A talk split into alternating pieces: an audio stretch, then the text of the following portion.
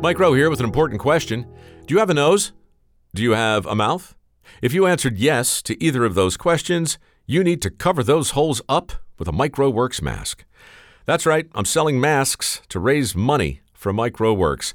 Look, I don't know how you feel about the politics of wearing a mask, and frankly, I don't want to know. But since you can't go anywhere these days without one, you might as well buy one from mikeroweWORKS. Why? Because mikeroweWORKS masks are made in the USA, and 100% of the proceeds will help train the next generation of skilled workers. They're also ridiculously comfortable and breathtakingly stylish and easily adjustable for enormous heads like mine. Mostly, though, they're a great way for you to help us close America's skills gap. Check out the inventory at mikeroweworks.org slash shop. That's mikeroweworks.org slash shop. This is the way I heard it.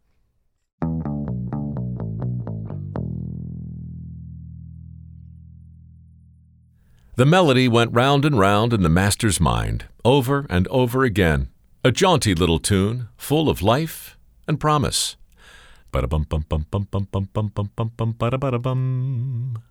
It was not a tune for a funeral.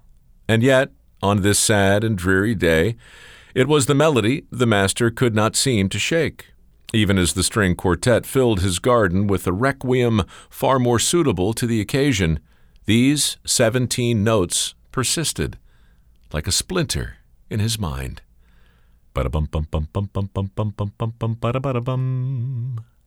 The mourners approached him with great sympathy and spoke gently.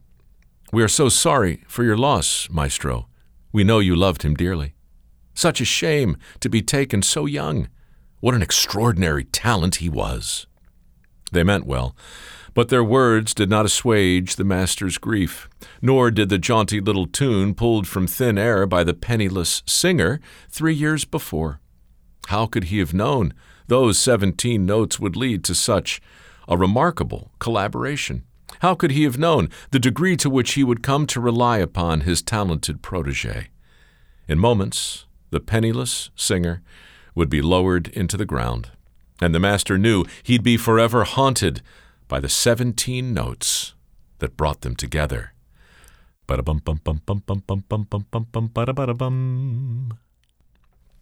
The string quartet concluded the requiem as the master pulled the poem from his waistcoat and prepared to address those assembled. In truth, he felt a measure of relief. He had done it. He had pulled together a funeral fit for a nobleman. There was music, food, a tasteful headstone, and most of all, a grave for one. That didn't always happen in Vienna. In those days, underground space was at a premium, and common graves were not uncommon, even for the wealthy. Thus, the dearly departed were often obliged to share the same trench with the variety of other corpses. But not today. Today, the master had arranged, at no small inconvenience, a private plot and a beautiful headstone a tasteful and dignified place of rest for the collaborator who inspired him to write like no one ever had. In the first year alone, their partnership had yielded 22 separate concerts and six original concertos. It was unprecedented, and the master knew it would have never happened without the young singer who auditioned for him out of the blue, the unlikely muse who inspired him at every turn to dig deeper to write more, to be as brilliant as he could possibly be. The master brushed away a tear and thanked the crowd for coming. Then he began to read the poem he'd prepared for his dead friend, an elegy for a singer who would sing no more. He was still in his prime when he ran out of time. Thus, my sweet little friend came to an end, creating a smart, deep in my heart. Truly, the master was a maestro, but he was not a wordsmith. The mourners listened respectfully, however, while staring at their shoes. I bet that now he's up on high, praising friendship to the sky, which I render without tender. For when he took his sudden leave, which brought to me abiding grief, he was not thinking of the man who writes and rhymes as no one can. After the poem, The master walked to the piano and played a musical tribute to the dearly departed. Then the mourners retired, and a few years later, to no one's great surprise, the master found himself attending another funeral, his own. It too was a sad affair, prematurely hastened by a lifetime of booze and debauchery, but well attended by those who admired his talent. A string quartet played a requiem as the mourners paid their respects. We are so sorry for your loss, they said to his widow. We know that you loved him dearly. Such a shame to be taken so young. What an extraordinary talent he was.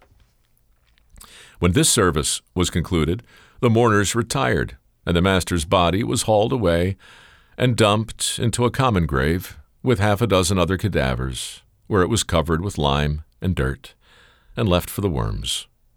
To this day, the exact whereabouts of his remains remains a mystery.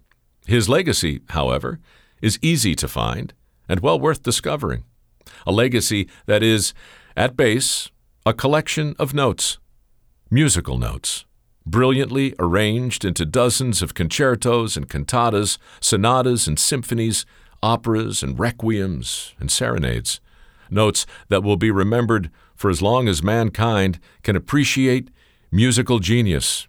Notes that do, however, include a few he did not arrange, like the 17 he first heard on May 27th, 1784, while shopping in a pet store.